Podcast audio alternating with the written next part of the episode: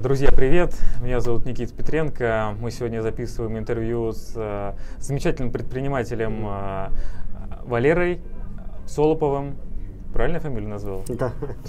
Здорово, то мало ли. Эм, э, мы сегодня проговорим про то, как он начинал свой бизнес, какой у него опыт на сегодняшний момент, какие были трудности. Ну, я надеюсь, что сегодня каждый, кто посмотрит интервью, почерпнет для себя что-то полезное, актуальное, ну, будет полезно.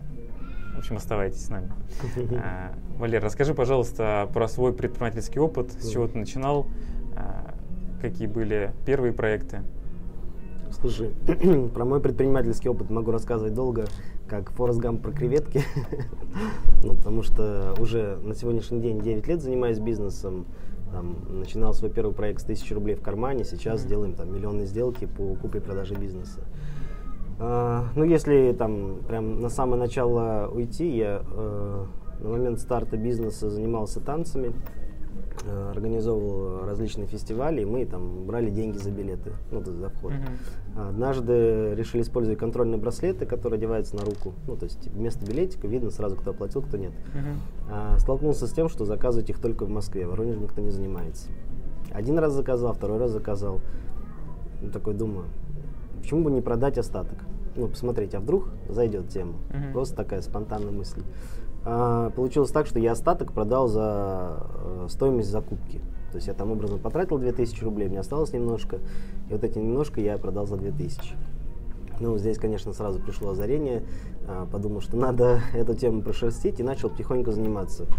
А, первые три года получалось так, что я работал в найме, была подработка, и еще занимался браслетами, но я деньги не доставал.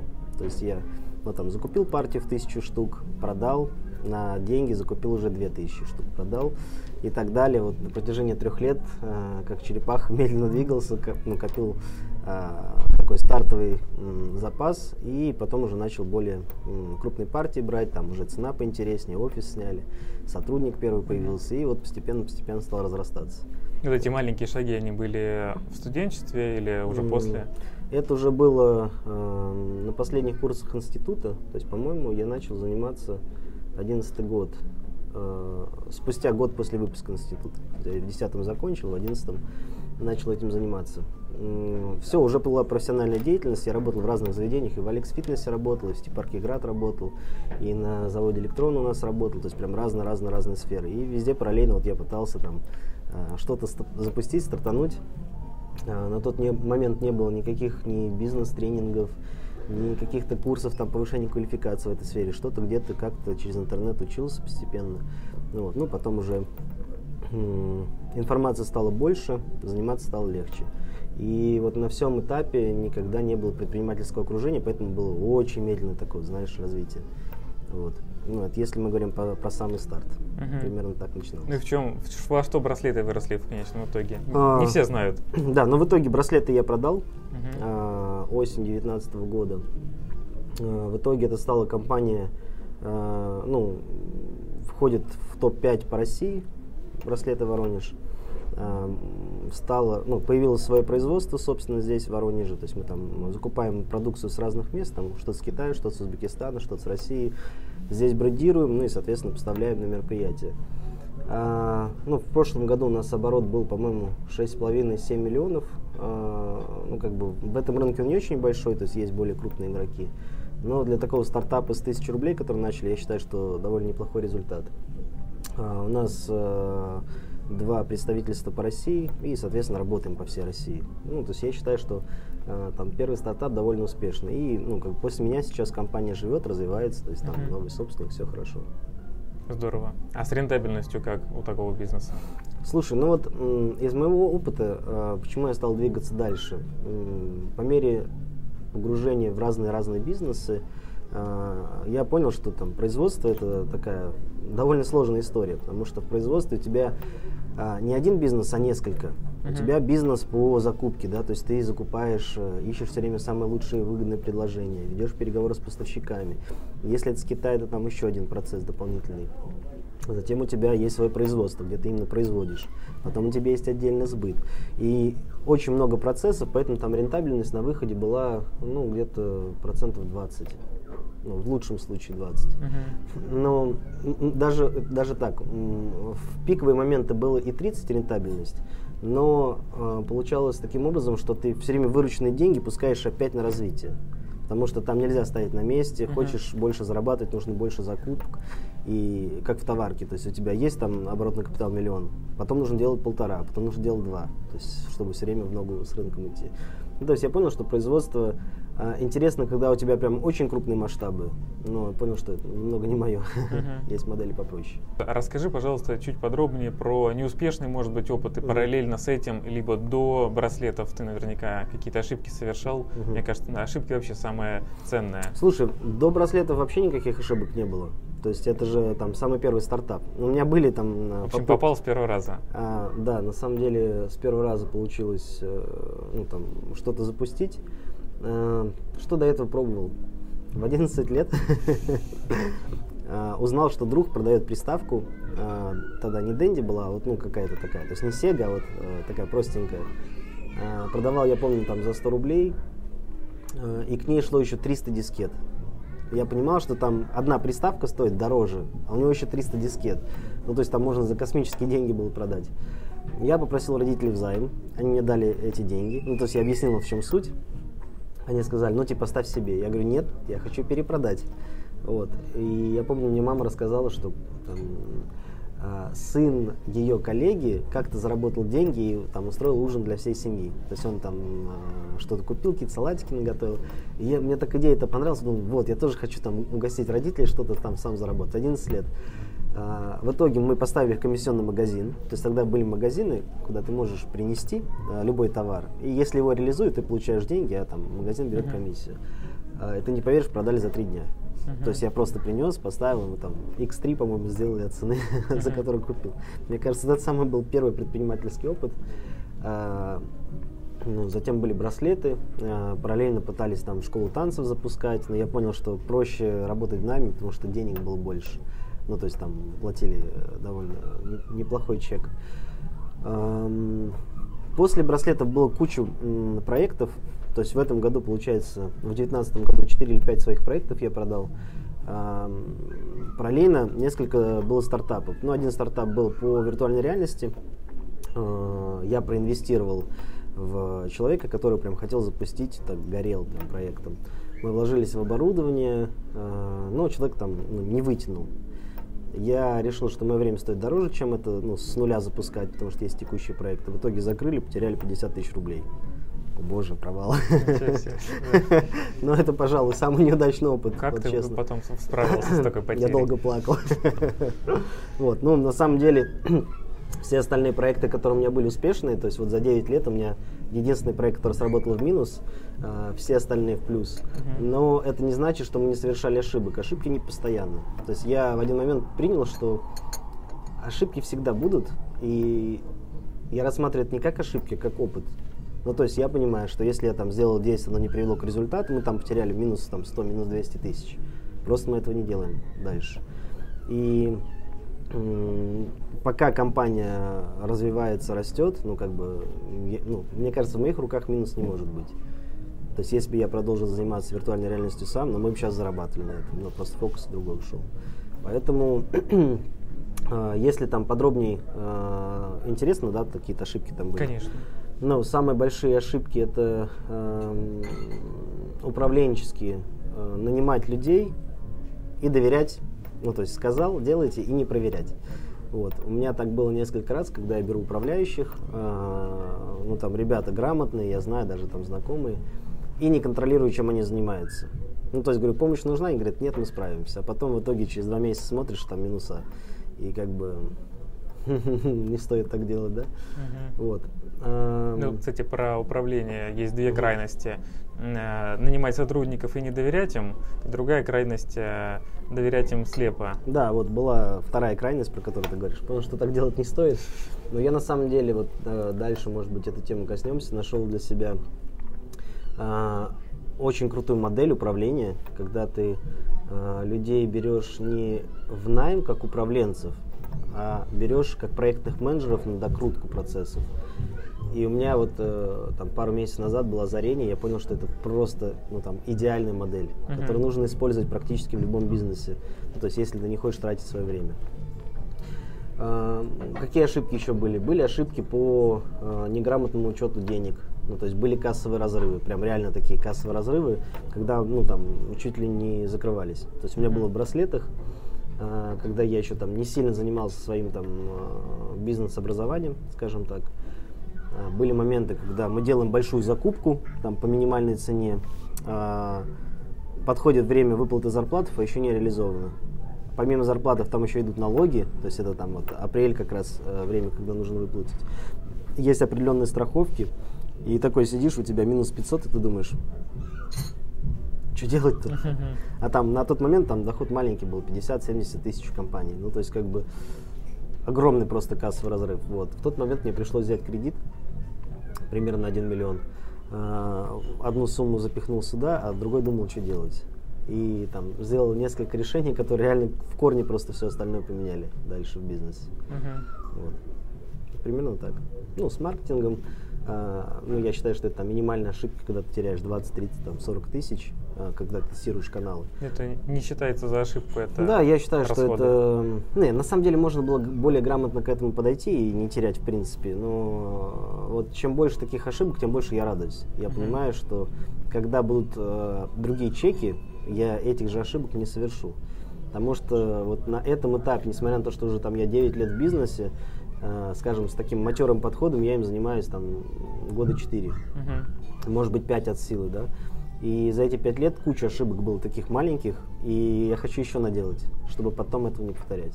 Так что примерно так. Угу. Расскажи, пожалуйста, про свой опыт до бизнеса, угу. про работу, как ты с ней ушел, была она как связана угу. с бизнесом, как вообще принять решение а, наконец-то уйти? Вот, вообще, на самом деле, очень интересная история.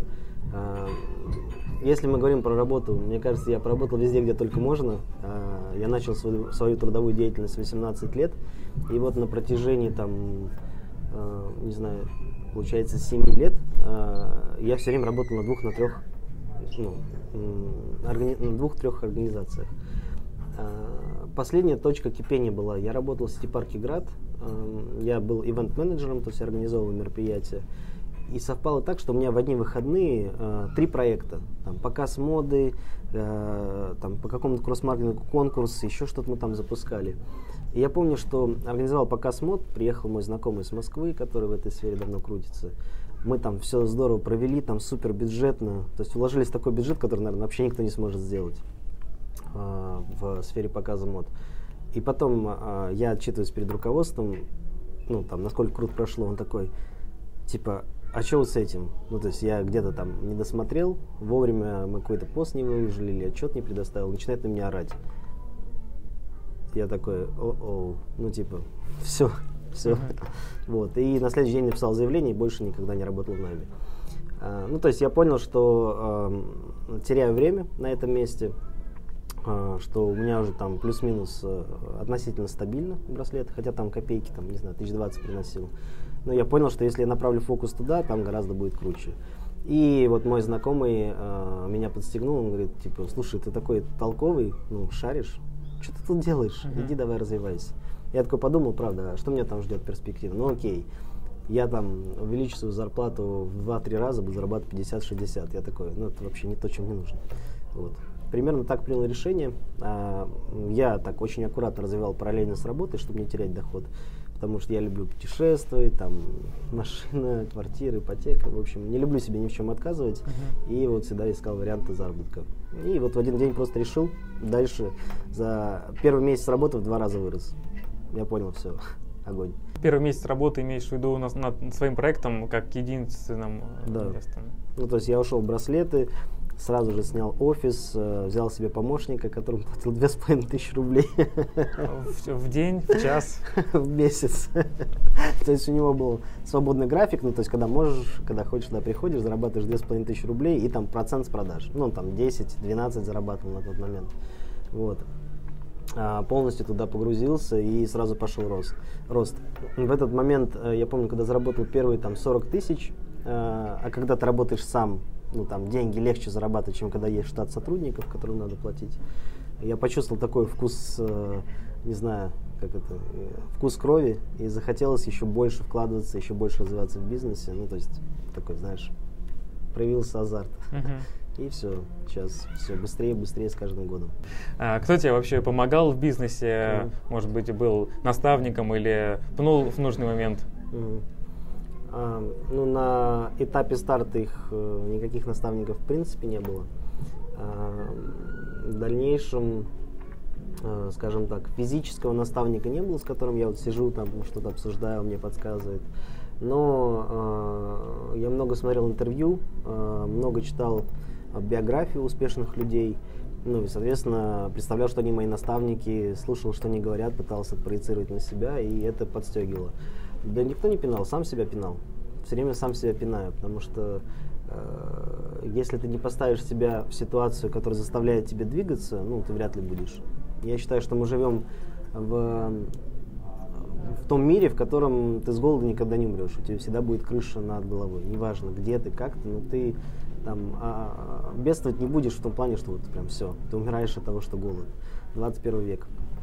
И я вижу, как с каждым годом а, достаток людей растет. Ну, то есть вот даже там последние какие-то постановления правительства говорят, что за первого ребенка теперь будут доплачивать, что прожиточный минимум там увеличиваем, а, там зарплаты индексируются. Хотя люди говорят, что денег нет, а потом ты приезжаешь после новогодних праздников в ТЦ позавтракать, да, там что-нибудь вкусненькое купить себе, и там не пропихнуться. Ну, то есть люди как э, сумасшедшие бегают и тратят деньги, а потом говорят, денег нет. Ну, то есть я не верю в это. Поэтому я все время создаю себе условия, в которых невозможно сидеть на месте. То есть сейчас по факту э, я продал все свои проекты, кроме одного. Э, ну и нужно как-то двигаться, зарабатывать. Хотя деньги есть, можно просто расслабиться, там, не знаю, три года сидеть и вообще ничего не делать. И нормально будет, не понижая уровень жизни. Но я ставлю себя в рамки, которые заставляют двигаться. А, вот очень классный момент был, когда я работал в а, группе компании Хамина. У нас как-то была планерка вместе с ним, и он задает такой вопрос, там, типа, что э, тебя отличает от меня? Ну, то есть, почему я там владею группой компаний, а ты у меня работаешь? Я вот задумался действительно. И он сказал, что в свое время ему пришлось м, заложить э, квартиры родственников чтобы открыть фитнес-салон, э, вот этот фитнес-студию. Паблика фитнес, по-моему, называется. Uh-huh. Самый первый был в центре. И он говорит, когда у тебя обязательств на 300 тысяч ежемесячно, и все родственники рискуют своими квартирами, но ты не можешь не сделать результат. И тут я понял, что действительно ты сжигаешь все мосты, и ну как бы у тебя вариантов нет. Ну ты либо сдохнешь, либо сделаешь. Вот. Так что я сам себе пинаю все время страшная мотивация. Могло же не да. получиться. А, опять, могло не получиться. Что значит могло не получиться? Если ты опустил руки, не получилось. А если ты постоянно предпринимаешь попытки, а, не может не получиться. Всегда есть варианты развития. Ты можешь там продать бизнес, ты можешь привлечь там супер крутого человека, который разбирается, ты можешь привлечь инвестиции, раскручивать. Ну, то есть вариантов развития их всегда масса. Главное двигаться. Одна гипотеза не сработала, тестируй другую. Не сработал, тестируй третью, пока не получится. Ведь даже все вот успешные люди говорят, что ну, там не всегда с первого раза получается. Или ты разбогател, а потом в один день обанкротился. А, вот я читал недавно интервью, не интервью, а книгу про Трампа. Ну, там все говорят, что он там сын миллиардеров, там ла-ла-ла. Но мало кто знает, что вот у него были моменты, когда он все деньги терял. Что он просыпался, у него там многомиллионный долг. Uh-huh. Многомиллиардный долг в долларах. Вот. И здесь два типа людей, мне кажется. Кого это ломает, они становятся образно там бомжами. И те люди, которые идут до конца. Вот мне кажется, что идти до конца это классная игра. Uh-huh. то есть прям заряжает, мотивирует. Как окружающие реагировали на то, что стал предпринимателем? Это забавно. А, ну, мне родители долгое время говорили, что иди на завод, ты закончил там Российскую Академию Госслужбы, знаешь английский, ты умный мальчик, иди на завод, там пенсия, стабильность, все дела, вырастешь, ну там, во что-то интересное. Ну, это немного угнетало, потому что говорили, что все это там бизнес, это риск, там непонятно что, как, где. Ну, в один момент они потом успокоились. Мне кажется, что это случилось в тот момент, когда э, оба брата стали работать со мной, потому что там один был военный, другой был э, руководителем банка, и когда два брата стали работать со мной, родители вроде успокоились. Ну, то есть, как бы, наоборот, здесь увидели больше стабильности.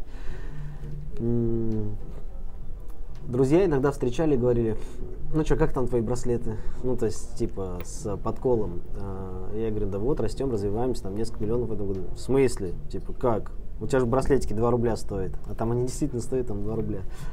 Я говорю, ну вот так. То есть люди думают, что там ты продаешь 100 браслетиков и все на этом, да, 200 рублей заработал. Они не думают, что там могут быть, я не знаю, миллионные партии в месяц, э, что организации по всей России есть. Ну, то есть узко мыслят. Ну, в какой-то момент там посмеивались, что-то подкалывали, а потом, э, когда, ну, увидели где-то там в социальных сетях, что там много путешествую, что там машину обновил, начали спрашивать, ой, а как это так? А, а что ты такое сделал, да? Вот, ну, как-то так примерно было. И завидовали, типа там, да, тебе, наверное, повезло, или... А, Слушай, да и до сих пор иногда попадаются такие вопросы. То есть люди видят там какую-то успешную сделку, э, там, путеше... ну, Ламборгини, да, например, недавно снимал. О, да там, типа, ты чужой тачкой фотографируешься, мне сказали. Это было очень смешно. Я в этот момент все время думаю, ребят, ну как бы все хорошо. Ну, вы не знаете, какой у меня опыт, что я там с 18 лет батрачу как проклятый. Там сначала в нами, потом бизнес, бизнес, бизнес, бизнес. Бывает, что там два года вообще без сна, считай, находишься. Мало кто задумывается. Но всегда есть люди, которые завидуют. Всегда есть люди, которые думают, что там что-то не так, тебе где-то повезло. И есть э, категория людей, которые тебя реально пушат, развивают, которые говорят, ты красавчик. А, знаешь, вот как в американской культуре у них принято хвалить. То есть в нашей культуре принято критиковать, а в их культуре у тебя не получилось, они тебе говорят good job. Ну, типа, хорошая работа, а в следующий раз у тебя еще лучше получится. А у нас скажут, у, лох, я же тебе говорил, ничего не делал. Да, не лезь. Да, ну, примерно так. А, кстати, насчет э, фотосессии с ламбой. Во-первых, как тачка? Огонь. Офигеть. Знаешь, это была такая детская мечта, э, подростковая мечта. Тоже вот когда жил в Штатах, я же жил два года в Нью-Йорке, uh-huh. ну там, уехал по программе, но не об этом речь. И как-то мы с ребятами путешествовали в Калифорнии, я увидел оранжевый Ламборгини, который просто едет по набережной с открытой крышей, с музоном. Я такой, я хочу себе такую тачку. Mm-hmm. Вот, ну, я понимаю, что как бы в собственности я не особо ее хочу, да, а вот прокатиться хотелось бы. А, и здесь мы просто собираемся там а, с девушкой съездить в отпуск, а я такой, знаешь, настроен на работу. А, и она мне говорит волшебную фразу. Слушай, а там же тачку можно снять. И знаешь, у меня такая пазл складывается, что окей, Дубай, там говорят, что тачки можно снять хорошие, красивые. И я захотел в отпуск. То есть не ради отпуска, а ради того, чтобы прокатиться. Вот. Первое впечатление, ты видишь машину, такое ощущение, как пуля. Uh-huh. Себе привозят такую, знаешь, пулю, какая-то космическая машина. Она низкая, там, супер стильная. Э, дух захватывает, знаешь, когда картинка становится реальностью. 610 лошадиных сил. Вот просто представь, 610 лошадиных сил. Не могу. Ты даешь э, газ в пол, и тебя просто прибивает к сидению. Uh-huh. Так что у тебя там руки могут от руля отлететь. Очень э, динамично. Вот. Но жалко, не удалось прям совсем ее разогнать. Там камеры каждый километр находятся в одном месте мы превысили скорость на 20 километров, пришел штраф 10 тысяч рублей. ну, ты понимаешь, что... Вот. Но все равно там местами погоняли, классно. Ну, я под впечатлением большим. Мне кажется, каждый должен это испытать хоть раз. А как ты относишься к...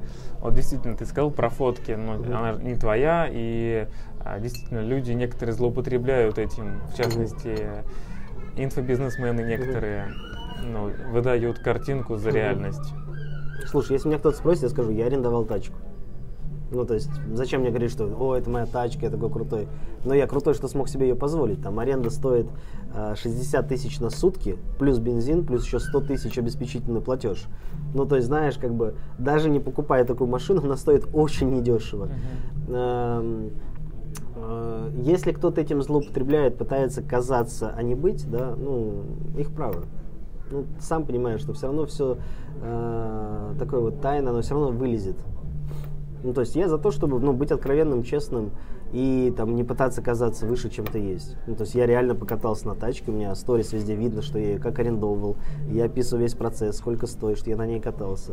Ну и как бы у меня тоже машина нам не хиленькая, не десятка, так что все нормально. Угу. Ну, все Мустанг никак не куплю.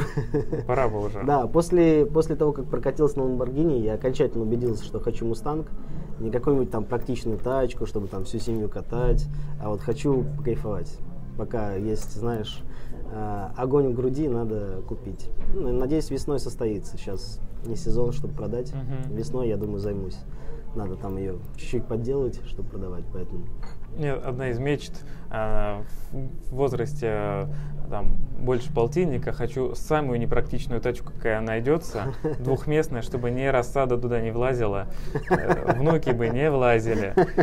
У меня знакомый есть у него Ford Mustang, угу. у него длинные волосы, угу. и вот э, мне одно не светит, э, длинные волосы, а, а Mustang я прям захотел, чтобы там было две двери и супер непрактично. Угу. Прикольно. Ну, вот я тоже хочу. Ну, только я не хочу до 50 ждать, пора. Ну, Нет, ну до 50 точно не стоит ждать, но в 50 у меня точно должна быть двухдверная тачка. Да, я думаю, раньше получится. Э, по крайней мере, этого желаю. У меня была первая двухдверная угу. Ford Focus с, с, ультрабюджетный, поэтому две двери. Вот. Ну, это знаешь, такая штука, она не обязательно, но это тоже поиграть.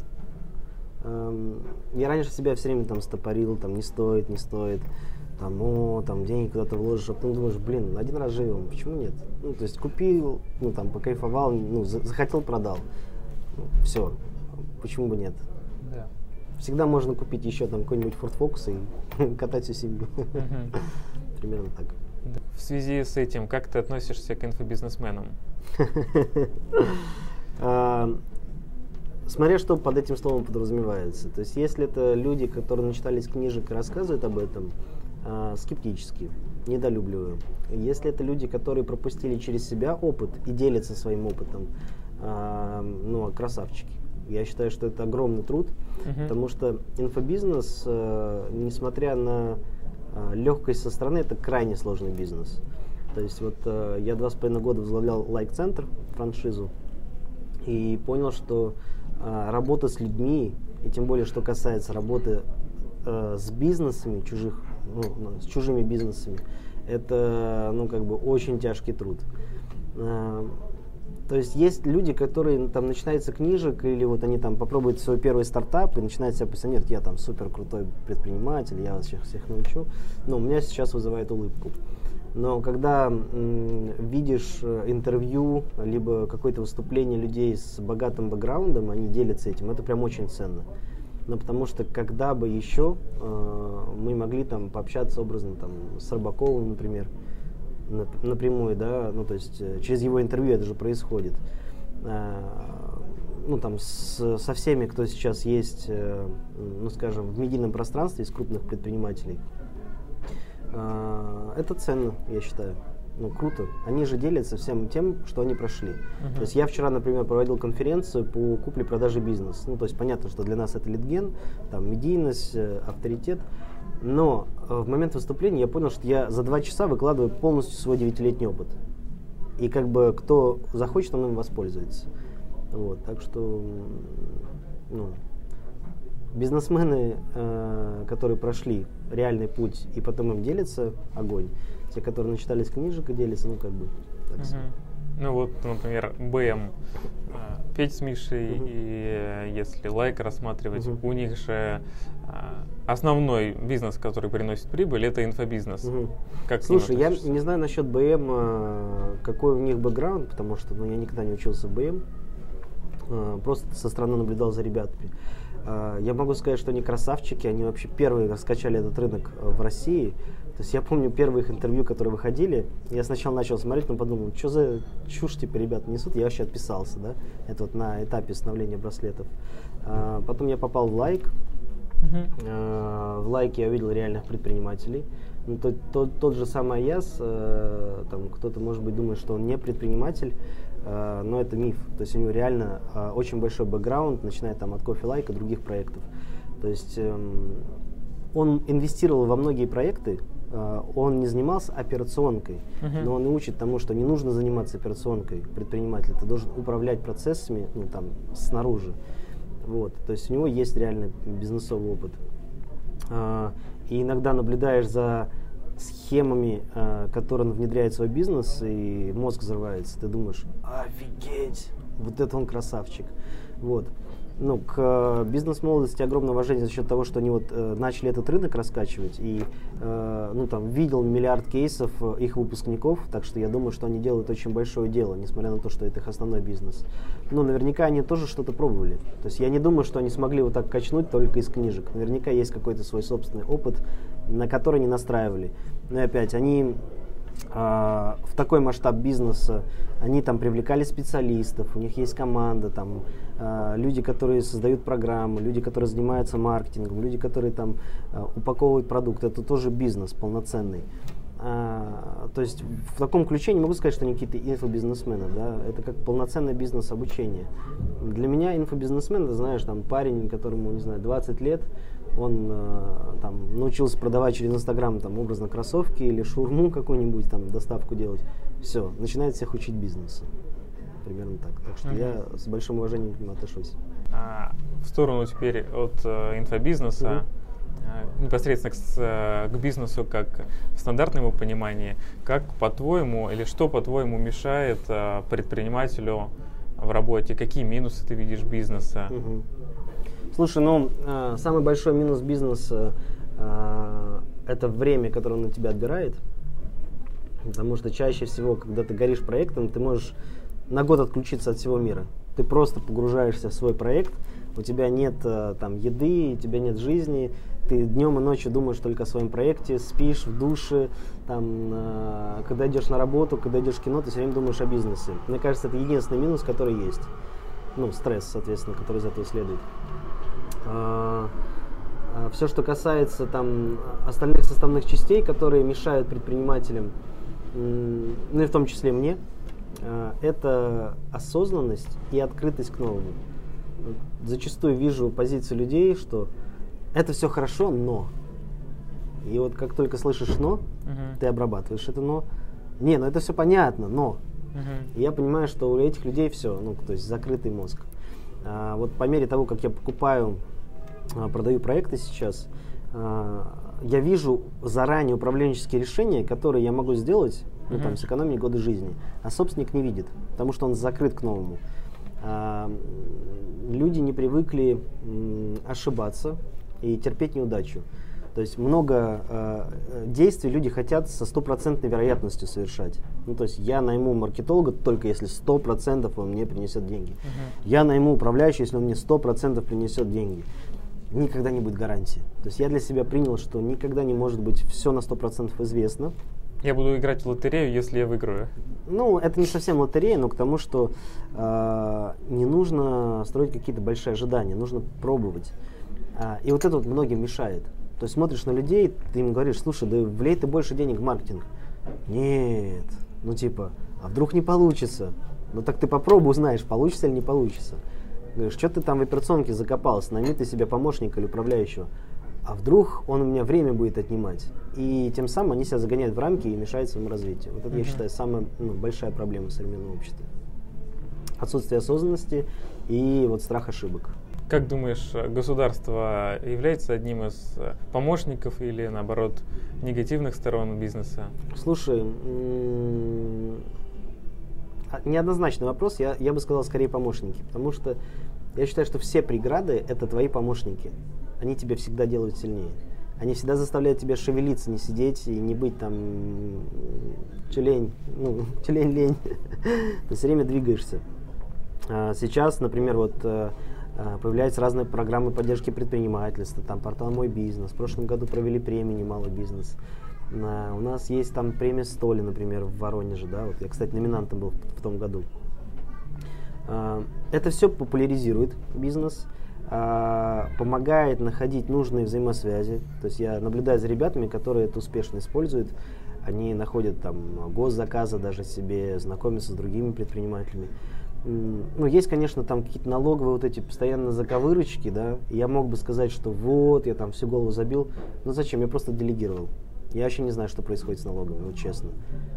Мы заплатили их или не заплатили? Uh-huh. А, сколько ушло в этом году? Ну, я примерно сумму знаю, конечно, но куда какую там а, табличку загрузить, какую отчетность поставить, я понятия не имею.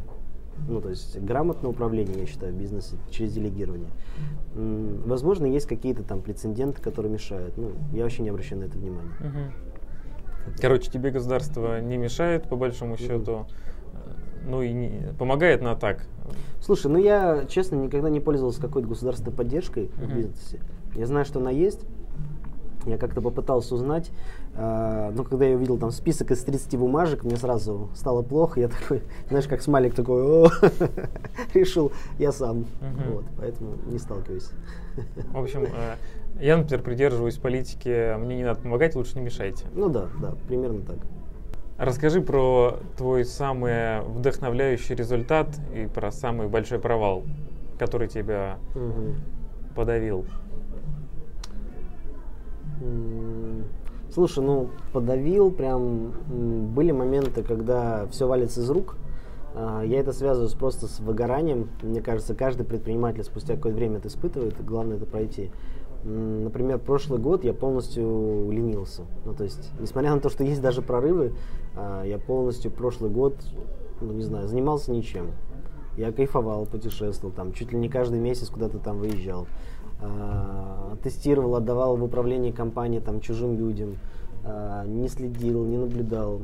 Ну, вот этот момент был такой, знаешь, выгорание, когда тебе ничего не хочется, это надоело, здесь там что-то не получается, вообще ничего не хочу, да. Хотя я подвел итоги года, там такая же выручка была, как и год назад.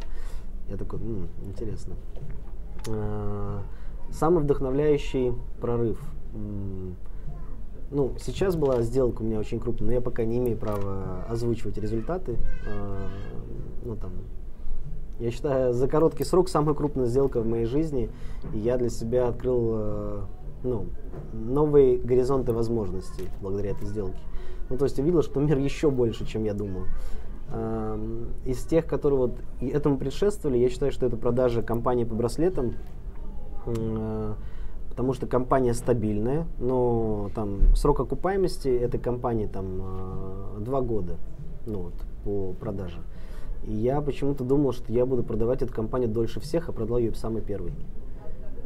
И в этот момент я такой, офигеть. Uh-huh. я думал, что я буду ее продавать реально там год. А продал самый первый из всех, которые были проектов. Хотя я думал наоборот. Это очень вдохновляет, очень круто. Опыт управления лайк-центром, я считаю, что это самый колоссальный опыт там, за последние три года, точнее за последние 9 лет э, моего бизнеса, потому что я связываю это со своим ростом. Ну, то есть э, вижу как много мне дало это в сознании, в опыте, в окружении, в видении. Вот. Думаю, пожалуй, все. Здорово. Расскажи, пожалуйста, про свой рабочий график, угу. про план дня, чем занимаешься. Сейчас? Да. На фристайле. А, у меня сейчас нет такого, знаешь, что вот я прям каждый день свой планировал. Я, я тестировал это, а, действительно там два месяца прожил в режиме, когда у тебя все расписано, там каждые полчаса идешь четко срок, ты супер продуктивный, но я понял, что меня это не делает счастливым. Ну, то есть, э, как ни крути, мы все строим бизнес, там, живем, общаемся, что делаем ради счастья, да, чтобы испытывать это чувство. Я понял, что я счастливый, когда я на лайте. Ну, то есть, я могу сегодня это делать и могу не делать. То есть, я планирую встречи, ну, по желанию я провожу собрания по желанию. Ну, то есть есть какие-то планы, наметки там на день, а, и бывают дни, вот, например, эта вся неделя была там с 10 утра до 10 вечера, у тебя все расписано. Uh-huh. Вот. Но это все по кайфу, то есть только вот так. А, как обычный день? Ну, я просыпаюсь, еду а, в офис, решаю срочные дела, которые есть, ну, там, планы, смотрю цифры, показатели, общаюсь с сотрудниками. Потом у меня начинается ряд каких-то встреч. Потом идет у меня э, время работы с ассистентами, там планируем какие-то еще задачи. Потом я отслеживаю показатели.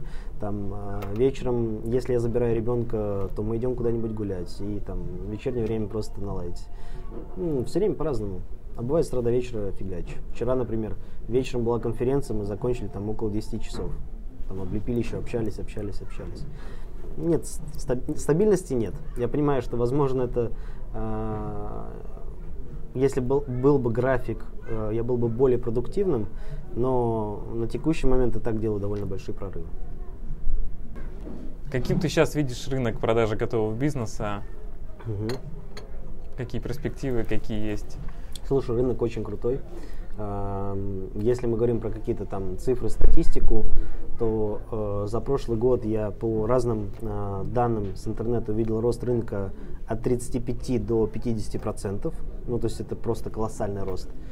Э, де-факто недавно написала, что в Воронеже на 13 процентов вырос э, спрос на готовый бизнес, именно в Воронеже, да. В прошлом году он тоже лидировал, лидировал по росту. Я не знаю, может быть, это связано с тем, что я постоянно захожу и смотрю а, и индексирует как-то системы. Э, думаю, конечно, что это шутка. Но я понимаю, что этот рынок начал свое развитие а, где-то в начале прошлого года. Ну и ближайшие там 5-10 лет он будет развиваться. И наша задача а, на этой волне забраться на самую макушку. Ну, то есть поймать эту волну и на ней далеко уплыть. Uh-huh. Ну, правильно понимаю, основную ставку ты сейчас ставишь на платформу. Да. Ну, это будет не просто платформа. Платформа это такой прочный фундамент. В общем, в чем суть? А, я хочу задать платформу, ну, типа аналог Авито, да? А, но это будет целевой именно по продаже бизнеса. То есть только продажа бизнеса, больше ничего. Есть аналоги, я вижу недостатки, вижу их преимущества. А, я понимаю колоссальные бюджеты, которые нужно туда влить, чтобы эта площадка стала довольно известна, большой. Сейчас мы тестируем MVP.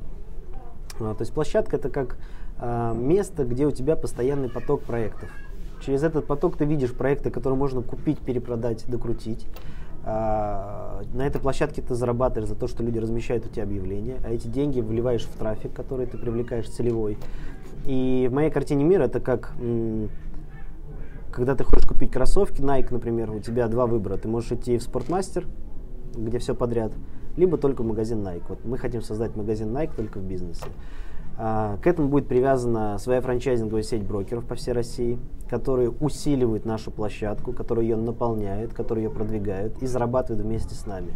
А, сюда мы хотим прикрутить э, венчурный фонд, то есть уже есть люди, которые готовы нам дать денег, чтобы мы купили проект, перепродали или там оставили себе за процент. А, и получается такая, знаешь, замкнутая экосистема, которая работает и развивается сама по себе.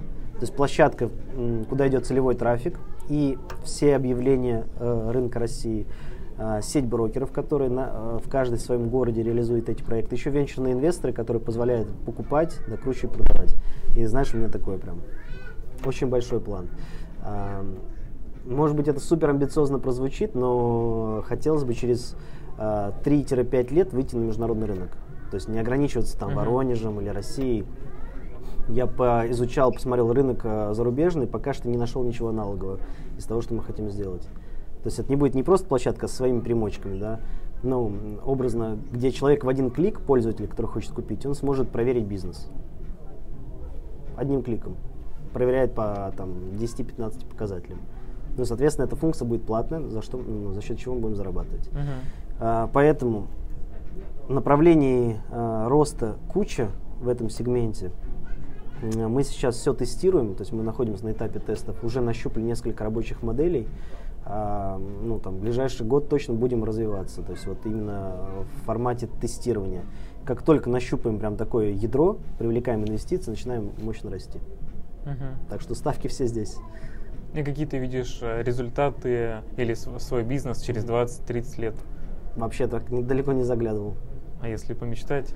А, слушай, ну не 20-30 лет, побыстрее. ну, у меня э, есть э, определенный план.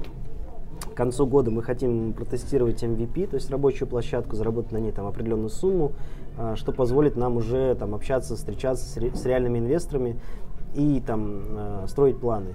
Если все идет по плану, а, через три года мы уже полностью забираем весь рынок России, то есть становимся прям очень медийно известной площадкой. Три года это очень большой срок. Через пять лет выход на IPO. IPO это когда ты продаешь свои акции, ну ты знаешь, да, примерно, я думаю. Вот, на пять лет примерно так. А дальше пока не планировал. Слишком далеко, тяжело.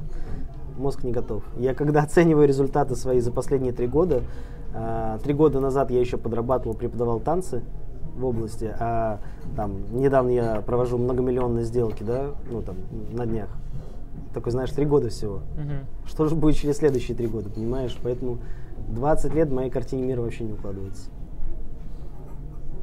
Ну, это будет э, небоскреб э, имени Валеры, знаешь, э, как э, Читаешь мысли. Чижов же построил, ну, типа, как можно назвать свой бизнес-центр? Ну, не знаю, там... Э, небоскреб Валеры. Небоскреб. Да нет, э, на самом деле у меня есть мечта в Воронеже построить Воронеж-Сити. То есть искренне очень люблю Воронеж. Воронеж, Валера-Сити. Обожаю просто этот город, но вижу здесь недостатки в плане там, эстетической красоты города. Да? А, не хватает определенных вот таких, знаешь, там а, зданий по типу Мариота. Да, то есть оно такое стеклянное. Все красивое. же его хейтят. Да мне все равно, кто, кто что Знаешь, говорит. как говорят, а, Мариот красив только когда находишься в нем, потому что не видишь его. Слушай, не знаю, мне на самом деле, у меня есть свое мнение, а, я живу по принципу, ну там, пусть говорят, да, вообще все равно. А, мне бы хотелось, чтобы в Воронеже был тоже там, знаешь, э, скопление небоскребов а, со своим пентхаусом наверху и торговым центром внизу. Возможно, вот через 20-30 лет это реализую. Хотелось бы немножко там украсить город, там больше памятников, больше точек каких-то притяжения. Потому что зачастую приезжают иностранцы, и ну, показывают котенка Слезюкова и, и Петра на, э, Петровской площади. Да, да, и еще кораблик, кораблик. Сейчас, который на набережной. Ну, все, а, все грустно. Немножко погулял по центру и такой думаешь, блин, а что еще показать? Да, вот хочется больше вот а, таких ярких, интересных мест. То есть, э, ну, скажем так, если э, мой план осуществляется, я бы хотел как раз заняться городом. Uh-huh. Потому что я считаю, что Воронеж идеальный город для жизни. Он находится недалеко от э, делового центра, да, близко к югу. У нас есть тут аэропорт, там климатические условия отлично, город не маленький, хороший, соотношение цены качества классные, люди здесь хорошие. Как бы кто что там не говорил, воронежские жлобы. А, ну, то есть здесь есть скопление вот такое, знаешь, которое э, чувствуется уютным, домашним. И хотелось ну, бы потому что ты здесь живешь. Ну, не все же любят, понимаешь, общаешься с людьми, они такие, вот, над Москвой. Я думаю, что, ну, как бы, зачем? Ну, Пробки да. постоять. Пробки постоять, да.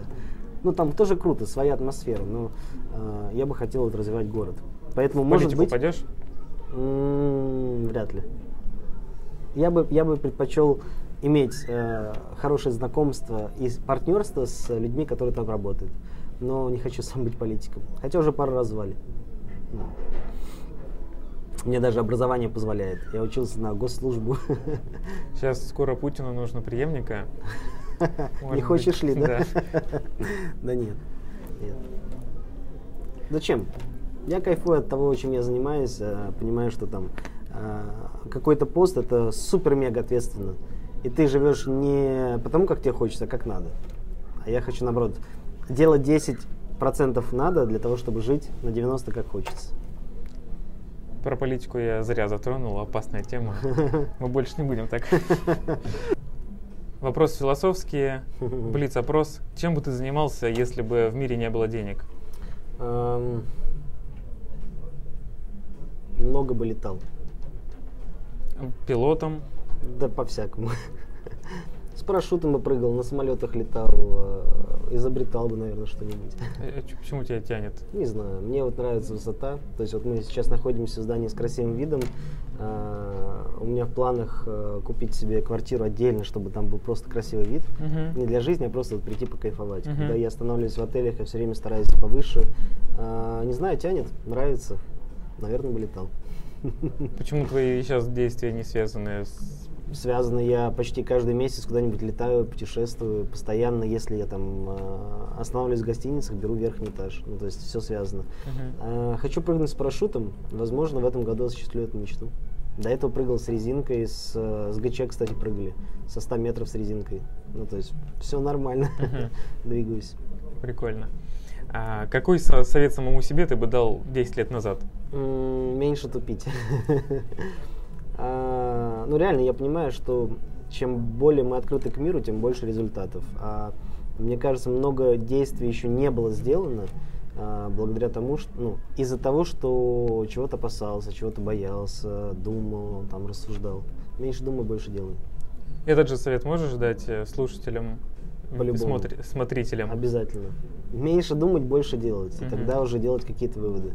Потому что зачастую видим так, а вдруг вот это, а вдруг вот это, как вот это, как вот это. В итоге человек сидит там месяц рассуждает и ничего не делает. Ну как бы, какой смысл в этом? Угу. Какими качествами должен обладать бизнесмен? А, веру в себя, номер один. Это, мне кажется, самое основное. А, активность. Ну, то есть это вот должен быть заряд энергии внутри. Третья амбиции. Угу. Ну и чуть-чуть сумасшедшим. Мне кажется, все предприниматели немного сумасшедшие. Бизнесменам нужно родиться или любой может стать любым? А, я верю в то, что любой может стать любым, если у него будет э, стимул, мотив на это. Угу. Не обязательно рождаться там, предпринимателем, чтобы стать им. Ты можешь купить готовый бизнес, не быть предпринимателем, там за тебя уже все настроили, просто управляй. Ну, к примеру, можно так. Это уже предприниматель. Вот. Но а, мне кажется, самые заядлые предприниматели это вот те люди, которых шило в одном месте, они не могут просто сидеть без дела. Надо постоянно вот что-то делать. Это ну, образ жизни, я считаю.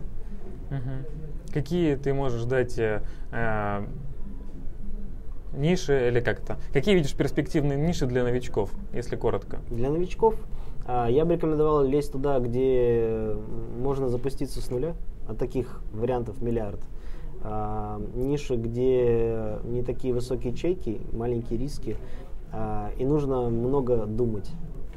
Ну, к примеру, все, что касается сейчас бизнеса в интернете, это все очень перспективно.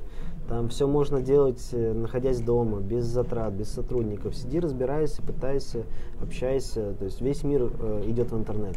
Начинать все с этого. Мне кажется, для новичков это самое оно. Если людям сложно там с интернетом не понимают, то пускай идут к нам, э, покупают какой-нибудь простенький бизнес, там, не знаю, при чеке до 500 тысяч, там, от 150 до 500. И тестирую, набирайся опыта. То есть есть проекты, периодически бывают, где там стоит 200 тысяч, и там, ну, там 10-15 тысяч он приносит. Ну, как бы он уже плюсовой, просто вот бери и учись. Угу. Хорошо. И какие книги или видео ты бы мог порекомендовать, фильмы? Mm, ну вот из последнего, то, что я прочитал, это книгу Оскара Хартмана «Делай просто, просто делай». А, я знаю, считаю, не уверен на самом деле, что новички ее поймут.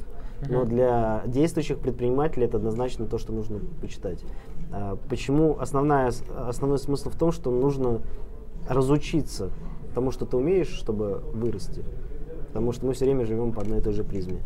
А, мне кажется, полезно читать Стругацких. Я ребят читал, потому что э, там много-много лет назад они писали о современном мире, о том, что сейчас.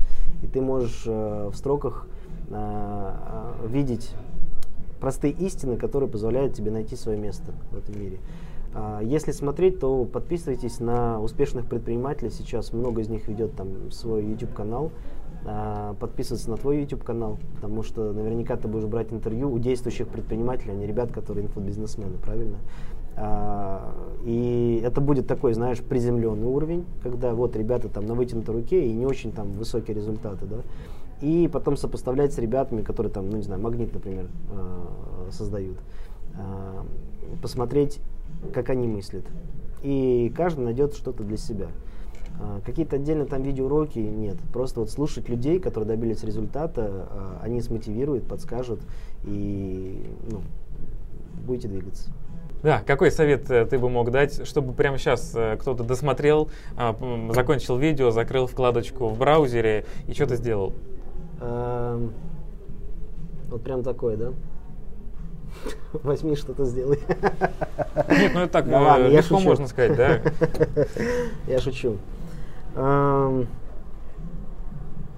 Знаешь, как анекдот есть, mm-hmm. а, бизнес-тренер, а, давайте там за 1 миллион рублей я расскажу, как увеличить mm-hmm. прибыль вашей компании в два раза. Он говорит, Я знаю, да. рассказать я и сам э, могу, как сделать. Да. А, Это скорее будет два совета, чем один. А, Первое, пожалуй, это самое сильное, самое важное. Понять, какая у тебя есть цель, ну то есть чего ты реально хочешь от жизни. То есть сесть над этим, задуматься, выписать все на листочек бумаги, чтобы привести мысли в порядок. И второе, дать себе обещание, что ты этого добьешься. Все. То есть ты запускаешь петлю, э, как она называется, петля необратимости. Ты понял, чего ты хочешь, ты дал себе обещание достоять до конца. Просто нужно оставить, ну, сдержать это обещание. А нужно писать э, выжимающие из тебя соки декларации? Нет. Дай себе обещание. То есть, если у тебя действительно есть воля на то, чтобы делать, ты будешь вспоминать свое обещание и будешь двигаться до конца. И на этом этапе как раз проверишь, насколько ты сильно хочешь. Я уверен, что если человек действительно хочет то, что он напишет, или у него есть цель, он реально к ней будет идти. Это вот э, как общеизвестная фраза про человека, который хочет в туалет. Самый там замотивированный человек, который хочет. И вряд ли кто-то скажет там, ой, у меня не было наставника, который подсказал мне, когда идти до туалета. Там, э, у меня там было куча преград, у меня не было денег, я там жил в другой стране. Да все добегут, правильно? Вот то же самое здесь. Дать себе Мгм. обещание. Если вы смотрели это видео для того, чтобы получить э, минуточку мотивации, мотивация прямо сейчас настала, закрываем YouTube, открываем а, блокнотик, пишем цели, И даем себе обещание. даем себе обещание ни Настоятельно. завтра, ни через час, прямо сейчас надо сделать, Прямо иначе сейчас, да. никогда не, не сделаешь. Да. Нельзя начать э, ходить в зал с понедельника. Надо согласен, сейчас. согласен. Вот, спасибо, что смотрели это видео или слушали э, в аудио формате. Эм, Выпуск будет доступен э, на разных площадках и в формате подкаста, и в формате видео. Э, Подписывайтесь на все наши соцсети, каналы, чтобы не пропустить. Спасибо, Валера, тебе за то, Тебе, что Никита, спасибо, что позвал. выделил время. Было полезно. Э, Будет э, Интересно. много еще новых гостей. Э, Следите, будет круто. И не забывайте про цели. Пока. Всем, всем пока, да. Счастливо.